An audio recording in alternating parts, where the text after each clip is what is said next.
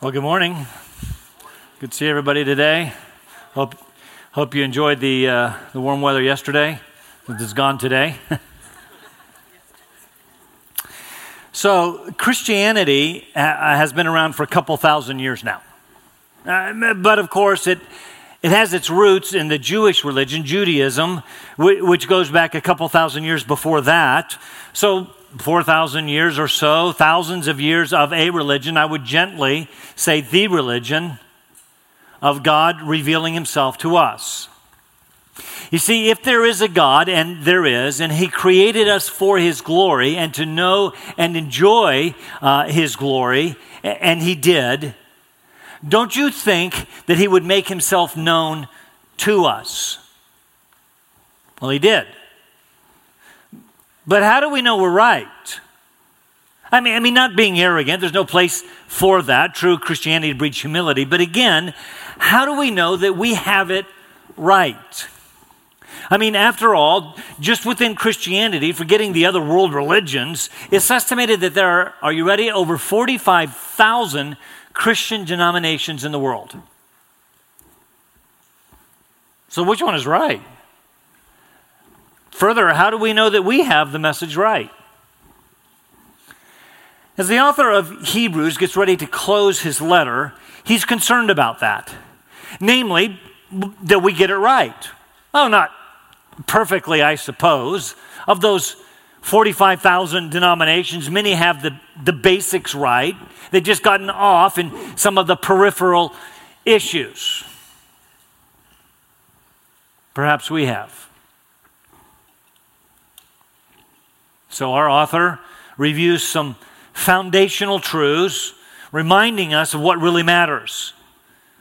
You see, we must get this part right because eternity hangs in the balance. Obviously, uh, we've seen he's writing to Jewish believers, and he wants to make sure they got it right, that they understand that the Christian faith is the fulfillment of all that the Old Testament pointed to, and to fall short of that or draw back from that, to return to the roots of Judaism, is to, to leave the Christian faith, is to miss it, is to miss God's ultimate revelation in his Son, is to get it wrong. And we must get this part right. We remember the first few verses of the book several months ago. God, after he spoke long ago to the fathers and the prophets, that's the Old Testament, in many portions and in many ways, in these last days has spoken to us in his Son, whom he appointed heir of all things, through whom he also made the world. And he, Jesus, is the radiance of his glory, the exact representation of his nature, upholds all things by the word of his power. When he had made purification for sins, he sat down at the right hand of the majesty on high. And he goes on from there, proving that Jesus is indeed God's ultimate revelation, in fact, his very son, the fulfillment, again, of all that the Old Testament pointed to, the, the, the one who brought and established the new covenant. We've been studying this for months. We've heard this over and over again. Again, it's, a, it's been a great study. So, to be clear, I am sure that there are things that I don't know or believe rightly. I want to. I mean, don't you? It's one of the reasons that I, I get to read and study and, and, and teach the Bible.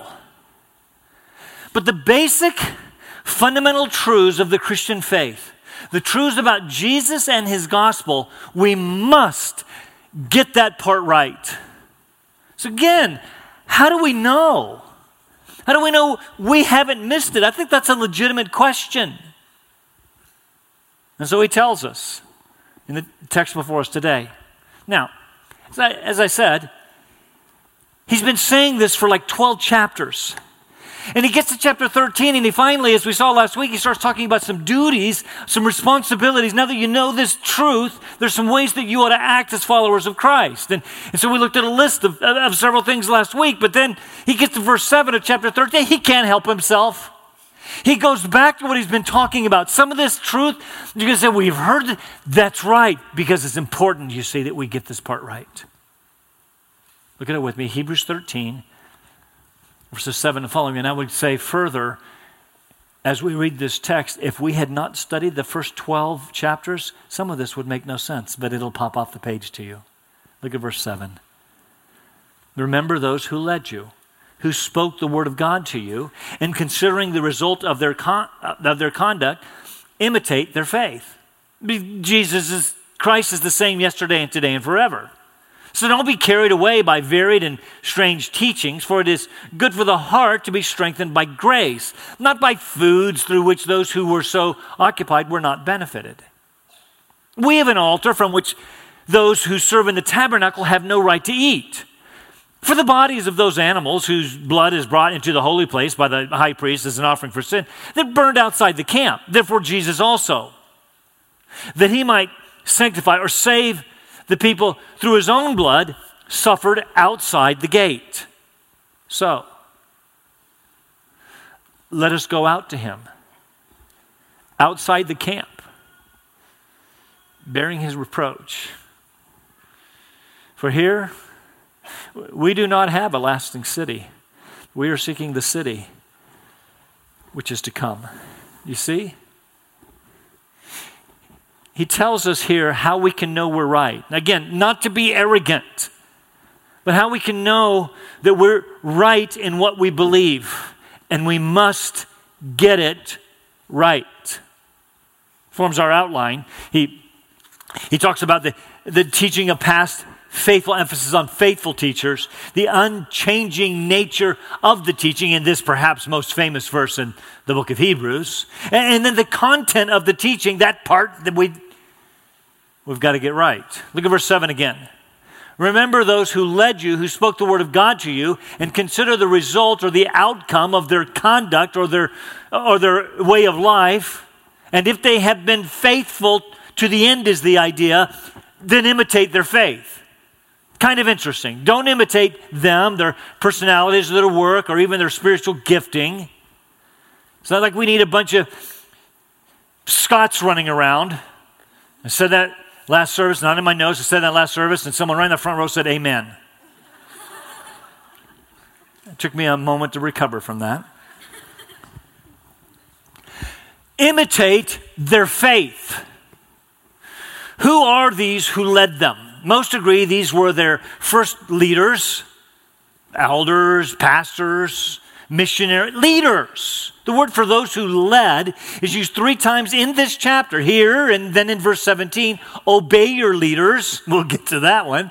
Verse, verse 24, greet all of your leaders. It's, it's a word used generally to speak of all kinds of leaders in the military and politics, perhaps in the, the community. Of course, when brought into the Christian context, that is, uh, into the church, it certainly includes elders and overseers and pastors, but it includes any leader within the local church. And there are lots of leaders. In fact, I go so far as to say that you're leading somebody.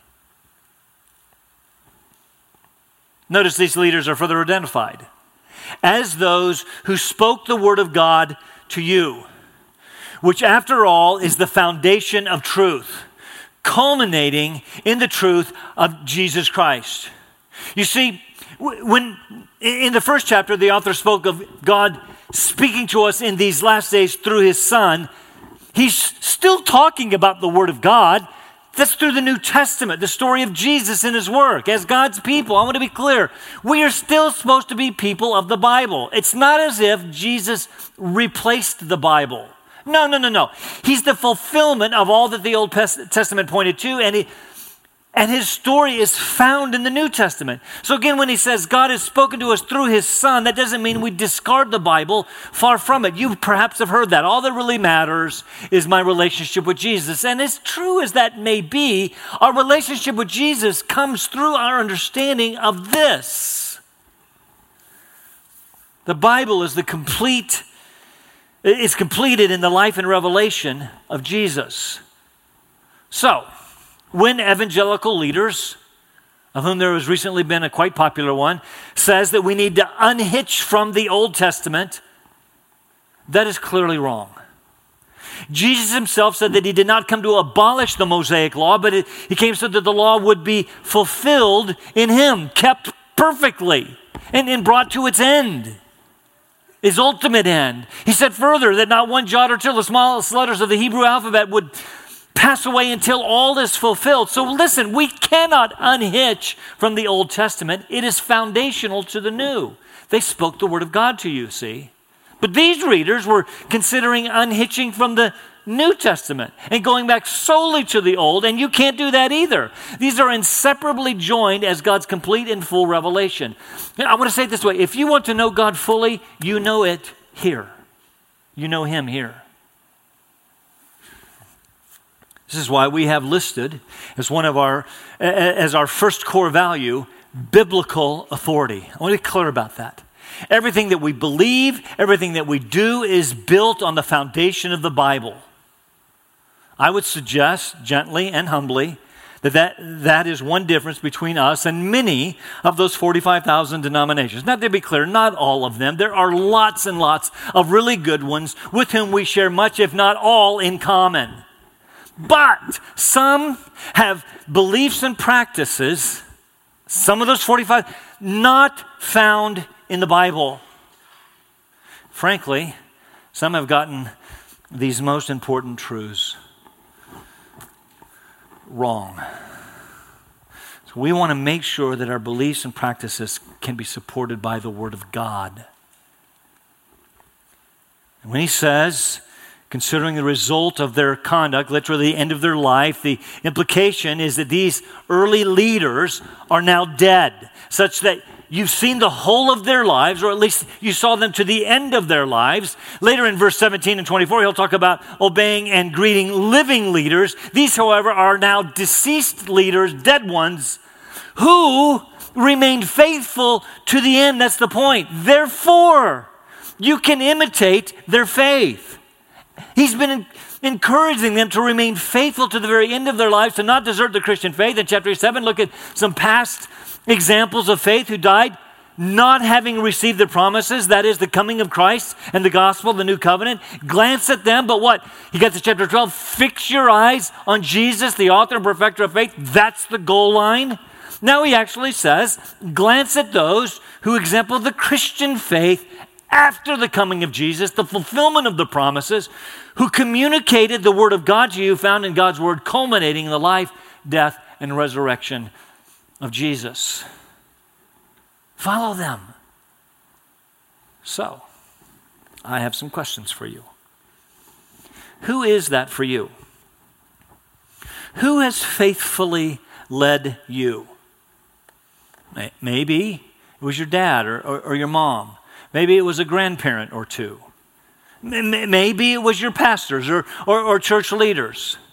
In fact, I would suggest if there is not a church leader, because that's what we're talking about here, if there is not a church leader whose faith you can be encouraged by, then find a church where you can. I would suggest there are lots of godly, faithful leaders in, their, in, in this church. Imitate their faith inasmuch as much as they follow Jesus. And when you go from here, knowing that we have a, a very tr- transient community, lots of students, very irritating part of college ministry, you actually leave. It's a little irritating. When you leave from here, find a church with godly, faithful leaders whose faith you can imitate. So, again, who is that? Maybe it's been a youth leader. Maybe it's the one who led you to faith in Jesus. Maybe it was the one who discipled you. Who is it? Further, who is it you are leading? Because I said earlier, almost all of us are probably leading somebody. If you're a mom or a dad, you are. Who is looking to you for faithful spiritual encouragement? And so I would say, lead well, my brothers and sisters. Imitate their faith, follow them to the grave, faithfully and rightly believing. This is what he's challenging us to do. But hey, it's true. These leaders, the ones he's talking about in Hebrews, had died.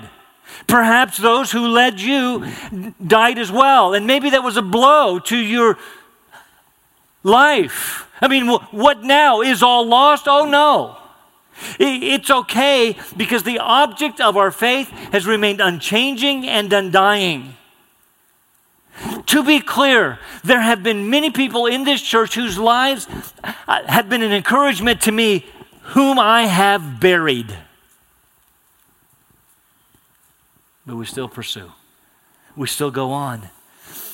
Because the object of our faith remains unchanging and undying. Point two, verse 8 the unchanging nature of the teaching. Jesus Christ is the same yesterday and today and forever. Again, perhaps the most popular, most famous verse in the book of Hebrews, in its context, so important. This is not necessarily a verse talking about the uh, eternality or pre-existence of Christ, although it implies that. It is true that Jesus has always existed in eternity past and into eternity future. Uh, meaning this verse was true 2,000 years ago when the author of Hebrews wrote it.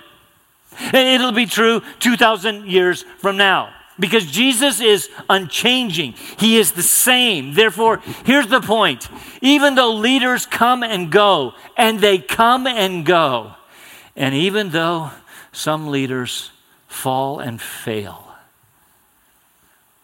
Jesus Christ the object of our faith is still present and always will be the same. He started this letter with, with, with these words. We glanced at them a couple of weeks ago. They will, he's talking about creation, heaven and earth will perish, but you, Jesus, remain. They will all become old like a garment, like a mantle. You'll roll them up like a garment. They will also be changed, but you, not you, Jesus, you are the same, and your years will not come to an end. Jesus is the same. And therefore, get this, trustworthy. He's trustworthy. I've said this many times before. I'll say it again. People often have objections to Christianity because of some Christian or Christians. Maybe that's true for you. Maybe you had your eyes fixed on someone who was supposed to be a faithful leader and they and they didn't. We can all name pastors who failed miserably. Maybe some Christian has wronged you, disappointed you, misled you. The truth is, Christianity is not built on Christians. You have not shortened the word enough. Christianity is built on Christ, who is the same and who will never let you down. Now, even as I say that, the author encourages us to follow faithful leaders. That's true, inasmuch as they follow Christ. And as we are following them, as they are ahead of us, as they veer off the path, we're still fixed on Jesus. We don't follow them off the path and start 45,001 denominations. We've, the goal line is Christ. It is He upon whom we fix our eyes, which means the object of our faith and his finished work, all that which the Old Testament pointed to, is unchanging. Make sure you get that. The gospel is always true and it is always the same. It cannot be changed. This was the message of their now dead leaders. It was the message of their present leaders. It is the message of the church of Jesus Christ. It never changes. Methods may change, ministry philosophies may change, but the truth and the message never do. If you leave from here and you go to a church and you find that they're teaching something a little different, that is a little different gospel, abandon that sinking ship. You do not have to wonder whether or not they might be right. No. Not if they're teaching a different gospel. So the encouragement is even as leaders come and go, Jesus and his gospel never will. My wife Tan and I have talked a lot about this. We have been here for 22 years, and Lord willing, uh, we've got a good decade or two. Okay, one left. But if I go out and get hit by a truck today, it will not matter. Truly. There are others who will fill my shoes and the shoes of current pastors and elders and leaders, and the gospel will continue. Jesus will build his church, and the very gates of hell will not overcome it. This is the problem, by the way, with hitching your wagon uh, to a person, especially celebrity Christianity. Hitching your wagon to some charismatic popular leader can be problematic. Again, we can all name them who have fallen. Hitch your wagon to Jesus. I'm going to suggest that he is the only true celebrity in Christianity. And while I'm on that, let me just take a little aside. I don't know what it is about us in American Christianity when we get so excited when a celebrity, like a sports figure, a great basketball player, a great football player, or a, a, a Hollywood celebrity, comes to faith in Jesus Christ. It is all over Twitter and Instagram in our social media. And we get so excited as if, listen, here's why, as if that person can validate our faith.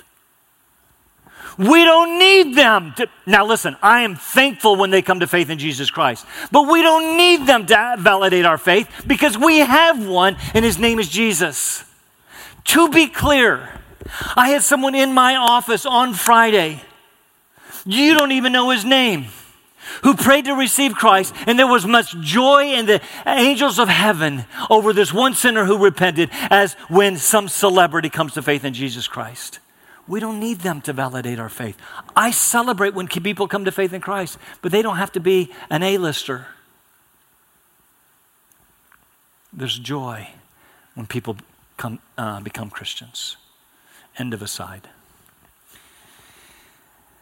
I keep saying Jesus and his gospel, the message of Jesus Christ. Why do I keep saying the gospel, the finished work of Christ, and Jesus? Well, that brings us to the third point. It's the content of the teaching. This is the part we got to get right. You see, it's not enough to believe in Jesus. You must believe in who he is and what he has done. And you must believe that rightly. Because there will always be false teachers out there inspired by the evil one seeking to pervert the truth of Jesus. Now, here, the challenge was the draw or the, to return to Judaism. The author has been arguing over and over, you can't do that. I, I've been saying it over and over, you cannot depart the Christian faith. You cannot convert to Judaism or any other religion for that matter. You cannot depart the faith because salvation is found nowhere else. Again, not trying to be arrogant.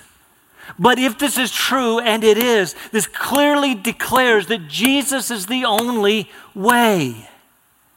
And we must hold on to that truth in a church, in a country that is quickly leaving that truth. Look at verses 9 to 14, starting with Do not be carried away by varied and strange teachings. In other words, stay faithful to the gospel, the message of Jesus Christ. Don't be carried away by various teachings that are contrary to the gospel. That's what the word strange means. It means foreign or unheard, different from the message you heard from the beginning that is found in the Word of God. It is the message of Jesus. By, by the way, this was Paul's concern and the very reason they wrote the book to the Galatians. They were being impacted by a group that we today call Judaizers, a group of people who said believing in Jesus is great and keeping the law of Moses in order to be saved, especially circumcision, by the way. Never mind that the law was given to show us that we needed Jesus because we couldn't keep the law. Now they came along and say, Yeah, believe in Jesus and keep the law. Duh. You can't. That was the problem. They were changing the gospel by adding to it. So Paul writes, I'm amazed that you are so quickly deserting him who called you by the grace of Christ for a different gospel, which is really not another.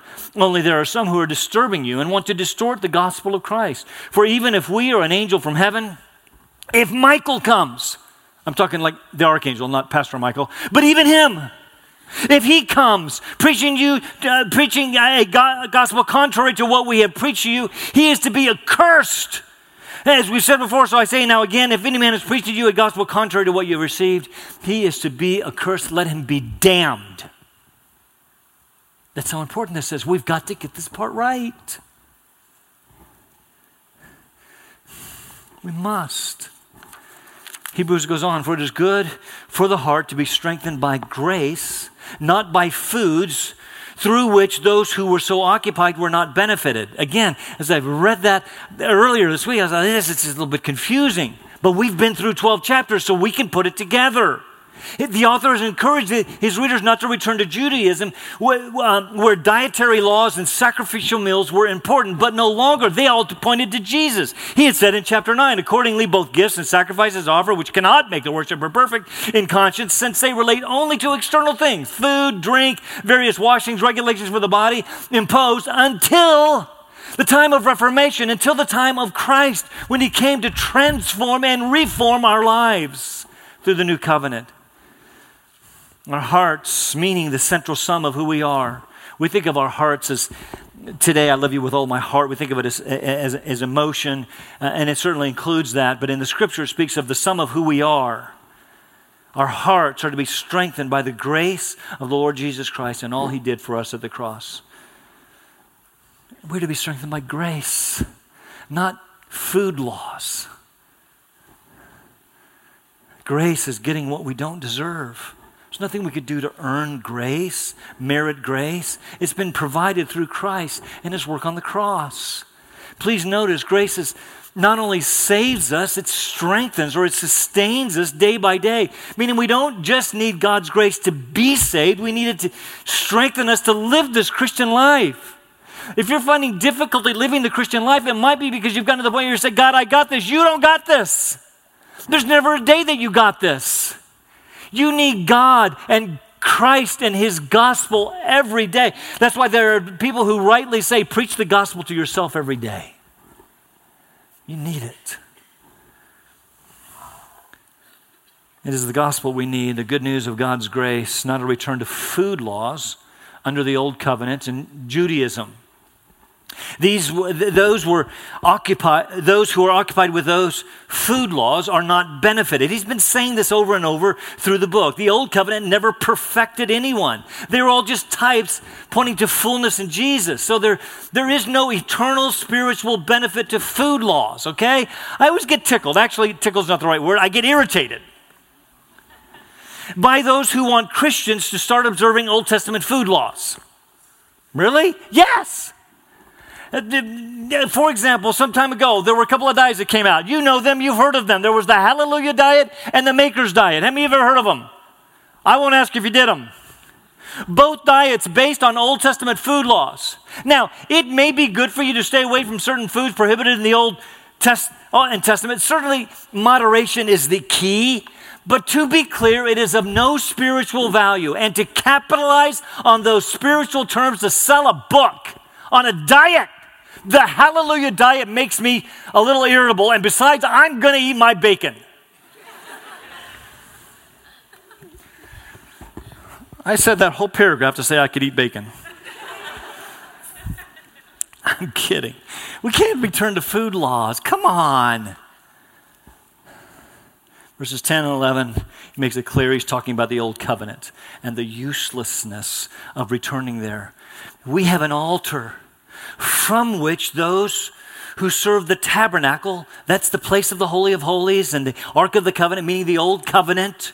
We have an altar from which those who serve the tabernacle have no right to eat. What in the world does that mean? It's metaphorical language. Those who continue in the Old Covenant cannot eat of the altar from which we eat. What is that? Again, symbolic language talking about how we partake of the work of Christ through his death and resurrection. So, what's our altar? What's, what's it talking about? This is likely referring to the cross of Jesus Christ. Let me explain. You see, an altar is a place of sacrifice. And there, under the old covenant, animals were sacrificed, blood was shed. And certain sacrifices allowed those who made the sacrifices to eat. But those who serve there, meaning they are continuing under the old covenant, cannot partake of the altar from which we partake. It means you can't try and keep the old covenant and add a little Jesus to the mix. Nope, won't work. You can't partake of this altar. And what was the sacrifice under the new covenant? It was Jesus who was both the high priest and also the sacrifice himself. And where was that sacrifice offered? On the cross. And so we partake of that offering metaphorically.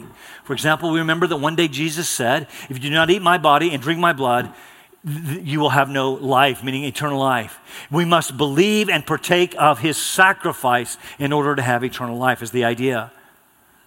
The author now goes back to the Old Covenant sin offering, probably talking about the Day of Atonement to draw a parallel uh, in the offering of Christ for sin. Look at verse 11. For the bodies of those animals whose blood is brought into the holy place. When did that happen? On the Day of Atonement, when the high priest would make the sacrifice, first for his own sins and then for the sins of, of the people. See, we've seen that over and over. So I said, if we, by studying the first 12 chapters, we get to chapter 13, we go, well, yeah, I understand this. He would, uh, he would bring the blood of the sacrifice into the Holy of Holies, sprinkle it on the mercy seat as an offering for sin. But notice, then those bodies of those dead animals, after the blood was shed and sprinkled, was burned outside the camp. That is, outside the tabernacle and the camp of the Israelites around the tabernacle. Therefore, I know this has been a lot of information. Tune back in. Therefore, verse 12. Interesting word. Because those Day of Atonement sacrifices were types pointing to Jesus, therefore, Jesus also, that he might sanctify or save the people through the offering of his own blood, also suffered outside the gate. Do you realize what that means?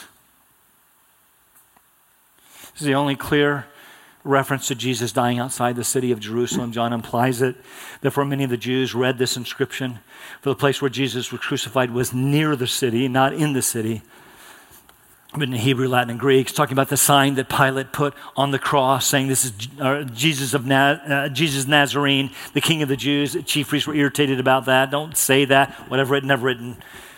Many read the inscription because Jesus was crucified near the city, meaning not in the city. Hebrews makes it abundantly clear. He was outside the gate, outside the walls of the city.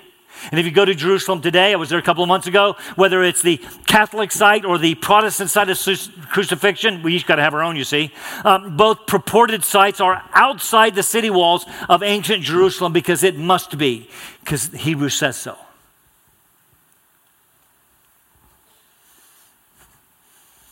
The author says, like the old covenant sacrifices, Jesus also was sacrificed outside the city. Why? This is so important.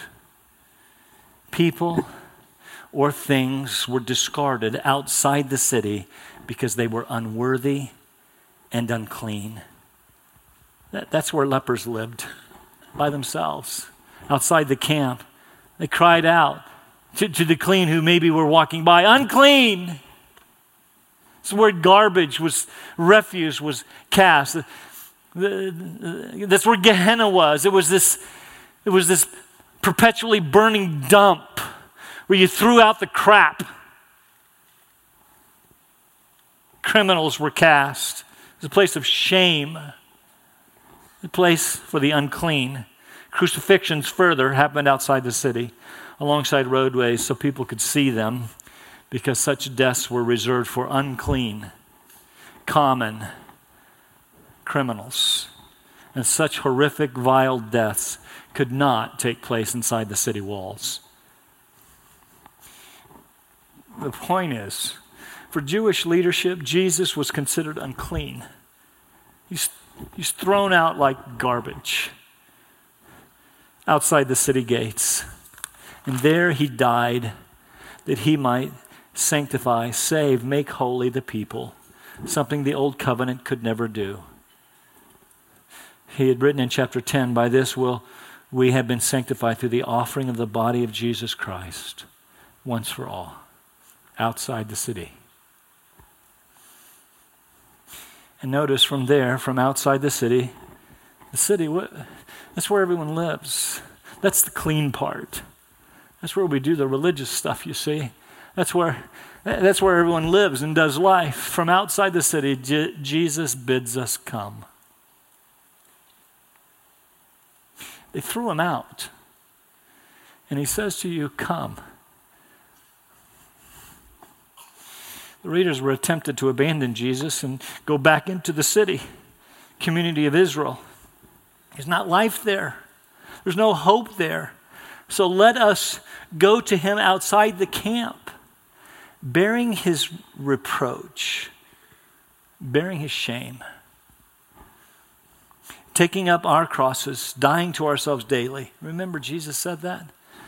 Following Jesus, meaning Jesus is not to be found within Judaism. City of Jerusalem, they they condemned him. They turned him over to Roman authorities who took him outside the city and crucified him. They killed him with the most gruesome, horrible, unclean kind of death. On a cross, he was mocked with the most vile kinds of disrespect and disparagement. And from outside the city, he bids us come to him and bear, share in his reproach and shame. Meaning, it should not come as a surprise that Christianity is despised. I know that we live in this evangelical bubble called the United States. But it should not come as a surprise to us that Christianity through the centuries has been despised because they despised its Christ. And he calls to you to come outside the city. You think life is here, it's not here. How, how can we do that? How can we leave, leave that for which we, we, we've lived all of our lives, we think is important? Every, every social media account, everything on TV tells us this is where life is. How can we do that? Verse 14 tells us because of the promise there, for here we do not have a lasting city. Is this what you want? Is this working for you? We are seeking a city which is to come.